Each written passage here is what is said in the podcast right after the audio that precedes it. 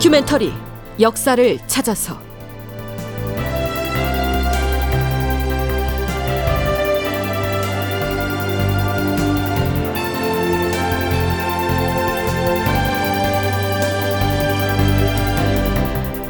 제 1190편 유몽인의 영모 사건 사실일까? 극본 이상락 연출 황영선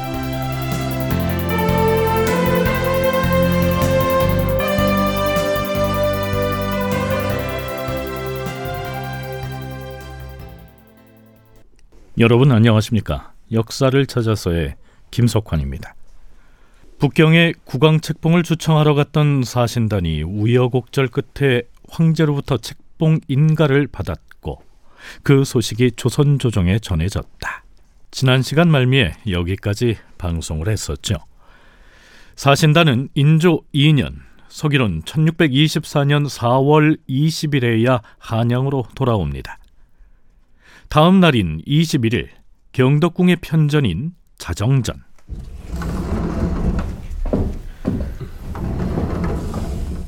전하, 북경에서 돌아온 책봉 주문사가 편전에 들었사옵니다. 어, 그래. 어서 들라하라.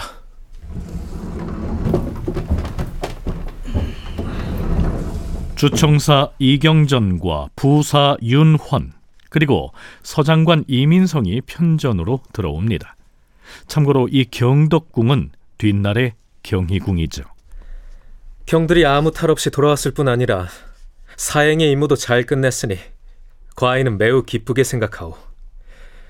그동안 고생이 많았다고 들었소. 사실은 지난번에 우리나라를 다녀간 명나라 추간 맹양지가 자신이 얻고자 하는 걸 얻지 못해서 기분이 상했었는지 근거 없는 말을 지어내어서 조정에 보고했을 뿐 아니라 복건성의 어사 이명승도 우리나라를 헐뜯는 발언을 하였는데 결국 황제가 유언비어에 흔들리지 않고 책봉의 성질을 내린 것이옵니다. 어... 책봉 조서를 지참한 황제의 사신은 언제쯤 오는 것이오? 명나라 예부 상소가 말하기를 한림원의 관리 중에서 사신을 차출하여 보내려고 하는데 바닷길이 험해서 모두가 꺼린다 하였사옵니다. 하오나 내년에는 틀림없이 올 것입니다. 음. 지금 명나라의 정세는 어떠하던가요? 황제가 정신을 가다듬고 정사를 잘 살피고는 있사오나 명나라에도 이런저런 변고와 소요가 연달아 일어나고 있사옵니다. 변고라면 어떤 변고를 말하는 것이오? 조정에서 군사를 징발하자 일부 지역 사람들이 요동에 가서 개죽음 당하지 말라는 내용의 노래를 지어 부르면서 병난을 일으켰다고 하옵니다. 그 병난에 참여한 무리가 무려 10만 명이나 되고 그 지역을 통할하는 왕 군문이 그 반란의 무리에게 붙잡혀 있기 때문에 조정에서는 네 군데의 성에서 군사를 출동시켜서 공격을 시작할 것이라 하였사옵니다.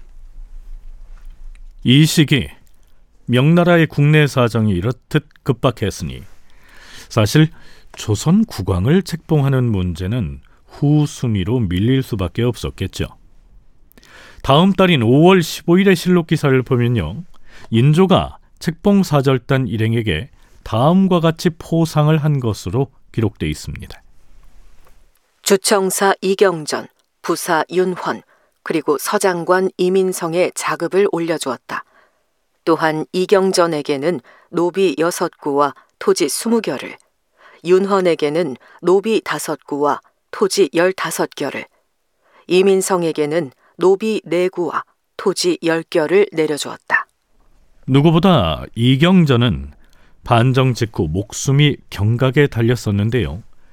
북경에 책봉 주청사로 가겠다고 자원하고 나섬으로써 결과적으로 처형을 면했을 뿐만 아니라 더불어 푸짐한 포상의 혜택까지 누렸으니까 뭐 가히 처세의 달인이다 라고 할 만하죠.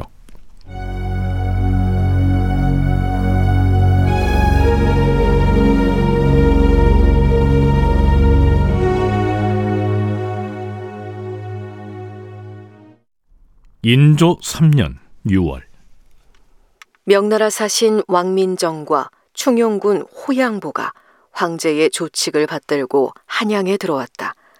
임금이 문무백관을 거느리고 교회에 나가서 맞이하였다. 조칙을 내려주는 일이 끝나자 임금이 두 사신과 다리를 거행하였다. 중전은 안에서 예를 갖추고 의례대로 황제가 보내준 면류관과 예복을 받았다. 황제가 칙서에서 이렇게 말하였다. 조선의 국사를 처리하고 있는 이종에게 유시하노라. 짐은 소경 왕비 김씨로부터 그대의 숙부인 이혼이 부독하여 나라를 절멸하였으니 새로이 왕위를 이어받을 순서가 그대 이종에게 있다는 주문을 받았다. 또한 총병관인 모물령도 그대를 왕으로 책봉하기를 청하였기에 특별히 그대를 조선 국왕으로 삼고 아울러 그대의 아내 한씨를 왕비로 봉하는 바이다. 자, 그런데요. 명나라 황제 칙서에서 다음 대목을 주목할 필요가 있습니다. 조선왕 그대는 장차 조공을 잘 바쳐서 윗사람을 섬기는 공손한 태도를 잊지 말 것이며 동서로 호응하는 진영을 이루어서 원수를 함께 토벌하는 용맹을 분발할지어다.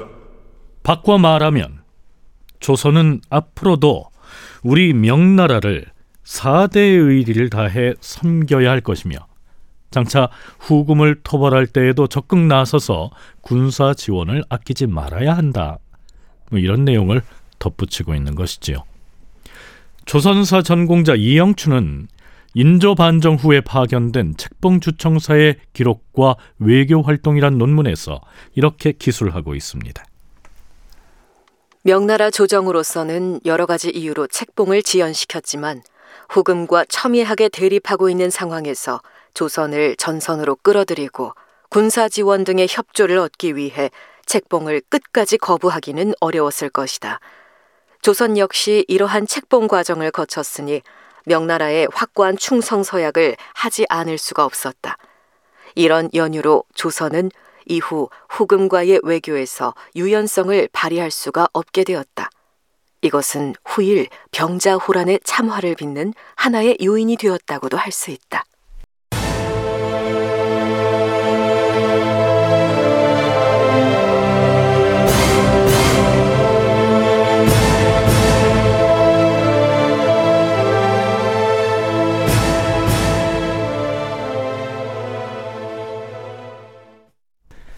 인조가 반정을 일으켜서 왕위에 오르고 나서부터 재위 7년째가 되던 해까지 아주 다양한 형태의 영모 사건이 일어납니다.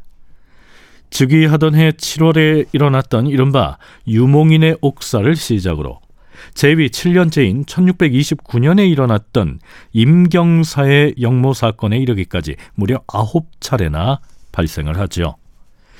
그런데 그때마다 주모자들이 광해군의 보기를 꾀한다거나 왕실 인물 중에서 가장 명망이 높은 인성군 이지를 왕으로 추대하려 했다. 이런 내용이 공초 과정에서 드러나기도 합니다. 그 영모 사건들 중에는 이괄의 난처럼 국왕이 도성을 버리고 남쪽으로 피란을 가야 할 만큼 심각한 위기 상황을 초래했던 경우도 있었습니다. 그런가 하면 터무니없이 조작돼서 애꿎은 사람들만 희생당한 채 흐지부지 되고만 그런 사례도 있었죠. 자, 우선 그 중에서 유몽인의 옥사에 대해서 짚어보겠는데요. 결론적으로 말하면 이 옥사의 여파로 대사관과 도승지 등을 지낸 유몽인과 그의 아들 유약이 처형됐을 뿐만 아니라 영의정을 지낸 기자헌도 체포됩니다. 자, 먼저 동북아 역사재단 장정수 연구위원의 얘기부터 들어보시죠. 광해군의 복권을 기도한다는 혐의로 일단 체포가 됐고 다음 달에 바로 처형이 됐어요. 아들하고 유약하고. 근데 이때 이거를 강력하게 추진했던 게 바로 반정공신이었던 김루였다. 그래서 아무래도 피아식배 문제 그러니까 말하자면 회색 분자를 할 수 있는데요. 입장이 조금 이제 불투명한 사람들을 최대한 제거하려고 했던 것 같고 기자헌도 사실은 비슷한 맥락이었다 이 시기에 체포된 것은 어쨌든 같은 맥락이었다고 볼 수가 있습니다. 반정 주체 세력의 한 사람인 김류가 보기에 유몽인과 기자헌의 경우엔 자기들 편인지 아닌지 피야 식별이 잘 안 되는 인물이었기 때문에 제거를 한 것이다. 이런 얘기인데요. 어째 좀 아리송하죠. 연세대 국학연구원 김용흠 연구교수의 얘기도 들어볼까요?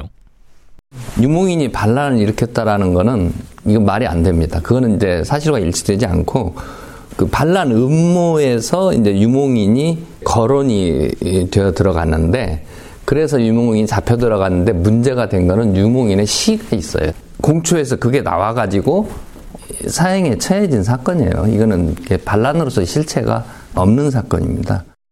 유목인의 반역 음모 자체가 실체가 없는 거짓이고 유목인은 자신이 지은 시 한 수가 빌미가 돼서 죽었다고 했는데요. 그건 또 어떻게 된 일일까요? 자, 지금부터 그 전말을 살펴보겠습니다.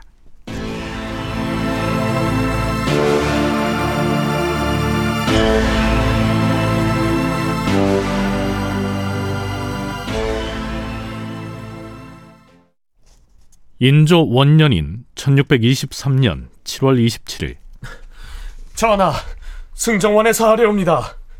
무슨 일인가? 전현령 유웅영과 유웅씨 그리고 정주 목사 이신 등이 대궐에 나와 별난을 고하였사온데 무어라? 별난이라 하였는가? 누가 무슨 별난을 획책했다는 것인가? 아직 자세한 내용은 알지 못하옵니다. 하운데 선전관 유전의 이름도 나오고 파총 신대지 등이 연루된 것처럼 거명하는 것으로 보아서 영모의 실체가 있는 듯 보이옵니다. 그럼 예사로운 일이 아니지 않은가? 당장 조정 대신들과 의금부 당선관에게 전달해서 대궐 안으로 관련자들을 불러들여 추국을 하게 하라. 사관원과 사원부 등 양사의 장관들에게도 추국에 참여하라 이르라. 예, 주상 전하. 우선 별난을 제보한 유응영 등을 불러서 그 음모가 실체가 있는 것인지 여부를 가리도록 하라. 참고로 선전관은 왕의 측근에서 왕명의 출납과 군사 업무를 처리하는 무관이고요. 파총은 중앙과 지방의 각 군영에 배치된 군대 계급인데요. 종사품의 무관직이죠. 그들도 영모에 가담했다면 이건 간단한 일이 아니었습니다. 자, 이렇게 해서 일단 국청이 마련되고요.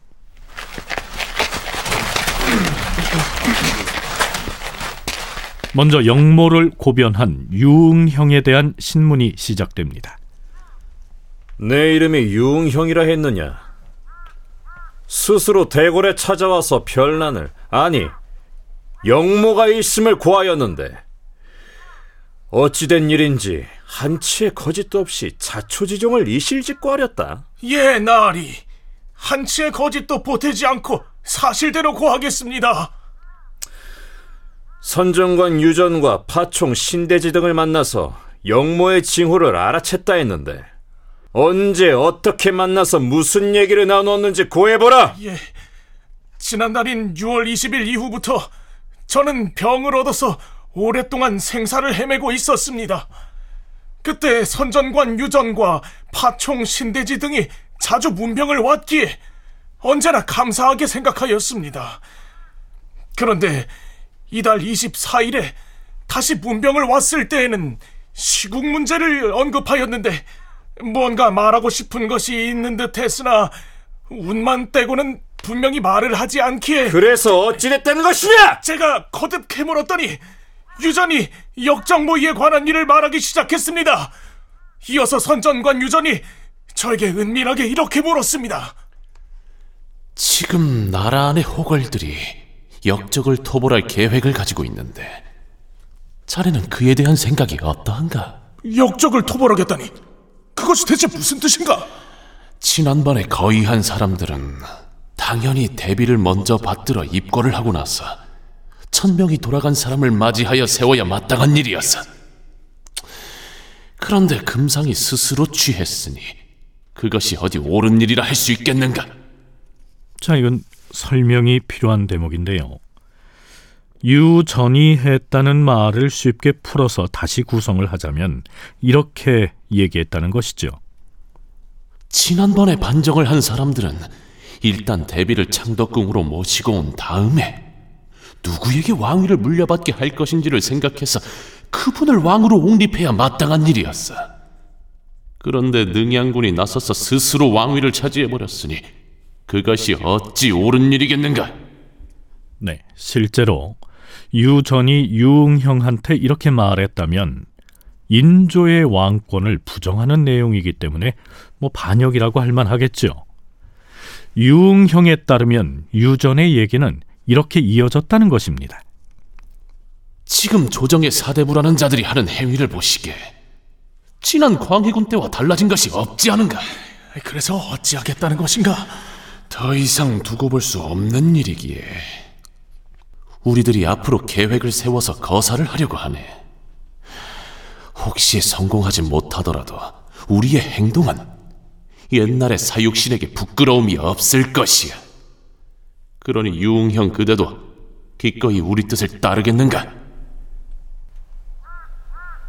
유전이 그렇게 묻더란 말이지.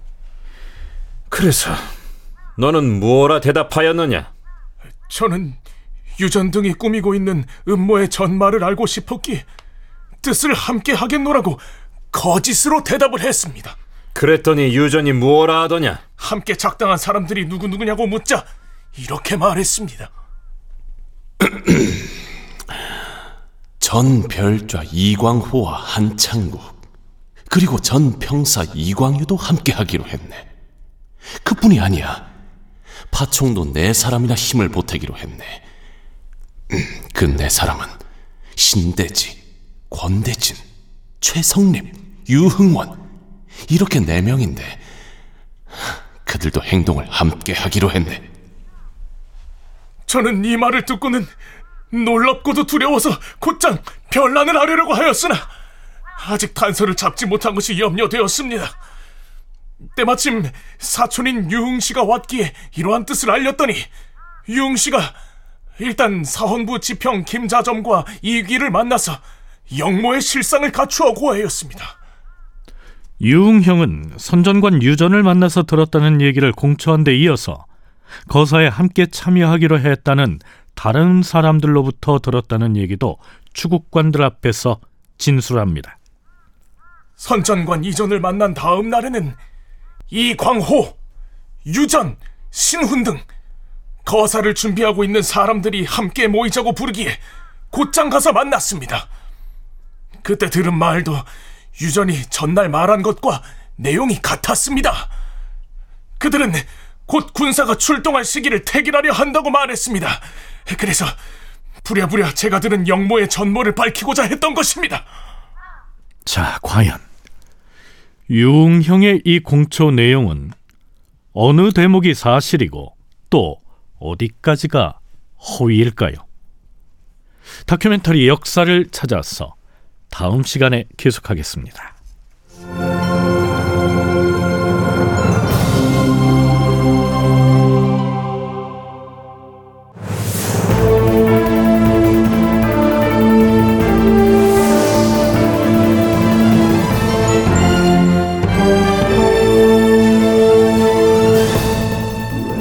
다큐멘터리 역사를 찾아서 제 1190편 유몽인의 영모 사건 사실일까 이상락 극본 황영선 연출로 보내드렸습니다.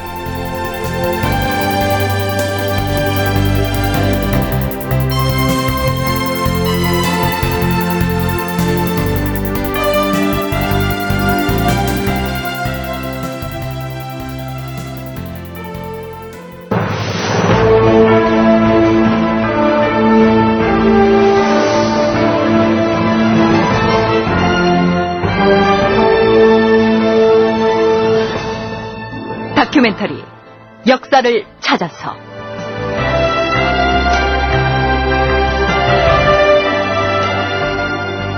제1편 빗나간 프로젝트 동북공정. 극본 이상남 연출.